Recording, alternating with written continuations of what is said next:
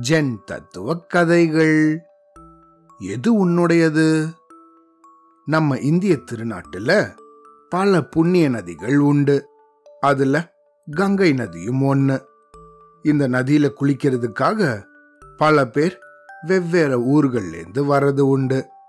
அந்த மாதிரி சோமநாத் அப்படின்னு ஒரு வியாபாரி கங்கை நதியில குளிக்க போனாரு. அங்க போனவர் அங்க இருந்த நிறைய பறவைகள் படகுகள் இதையெல்லாம் பார்த்து ரொம்ப பிரமிச்சு போய் ஆனந்தமா ரொம்ப தூரம் நீச்சல் அடிச்சுட்டு போயிட்டாரு.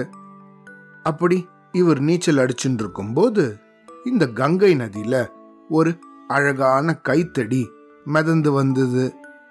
அதை பார்த்த இவரோ ஆஹா அற்புதமா இருக்கே.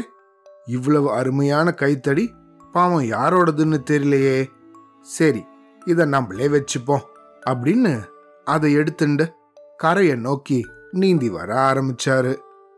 அப்பதான் சில நாட்களாக தொடர்ந்து பெஞ்ச மழையால நீர்ப்பெருக்கு அதிகமா இருந்தது.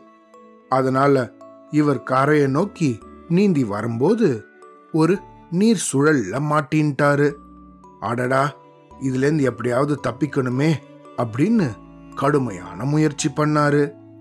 அப்புறம் ஒரு வழியா அதிலிருந்து போராடி உயிர் பொழைச்சு கரையை நோக்கி திரும்பி வந்தாரு. கரைக்கு வந்ததுக்கு அப்புறமா தான் அடடா இந்த கைத்தடிய நம்ம எங்கேயோ நழுவ விட்டுட்டோமே நம்மளை விட்டு போயிடுச்சே அப்படின்னு நினைச்சாரு. அப்படியே சில நேரம் தொடர்ந்து அடடா இவ்வளோ அழகான கைத்தடியா இருந்துச்சே இப்படி அதை போய் தவற விட்டுட்டேனே அப்படின்னு ரொம்ப வருத்தப்பட ஆரம்பிச்சிட்டாரு. இதையெல்லாம் அங்க கரையில உக்காந்துருந்த ஜென் துறவி ஒருத்தர் கவனிச்சுட்டே இருந்தாரு. அந்த துறவியும் கூட இந்த புண்ணிய நதியை பார்க்கறதுக்காக திபத்து நாட்டிலிருந்து வந்திருந்தாரு. அப்படி வந்திருந்தவரு அங்க நடக்கிற விஷயங்களை எல்லாம் கவனிச்சுட்டு இருந்தாரு அதுபோல இந்த சோமநாத் குளிக்க போனதையும் திரும்ப வந்ததையும் பார்த்தாரு. இப்படி அவன் வருத்தப்பட்டு அழறத பார்த்து அவன்கிட்ட ஐயா நீங்க குளிக்க வெறும் கையோட போனதை நான் பார்த்தேனே.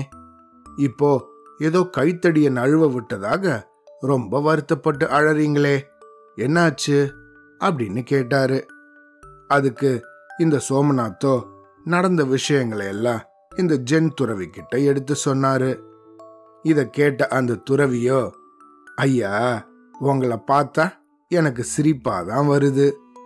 இந்த கங்கை நதியில கைத்தடி ஒன்று மிதந்து வந்ததாக சொன்னீங்க. இப்பையும் கூட அது அங்கதான் மிதந்து போயிட்டு இருக்கு அப்படி இருக்கும்போது அது உங்களோட கைத்தடின்னு எப்படி சொல்றீங்க? அந்த கைத்தடிய ஒரு ரெண்டு நிமிஷம் உங்களோட கையில வச்சிருந்ததால அது உங்களோடது அப்படின்னு உரிமை கொண்டாட ஆரம்பிச்சிட்டீங்களா? அப்படின்னு கேட்டாரு.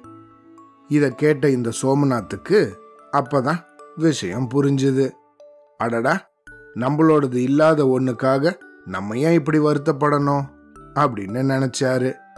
அதுக்கப்புறம் இந்த ஜென் துறவி தொடர்ந்து ஐயா வாழ்க்கையில எதுவும் நிச்சயம் இல்ல பிறக்கும்போது யாரும் எதையும் கொண்டு வரதில்ல.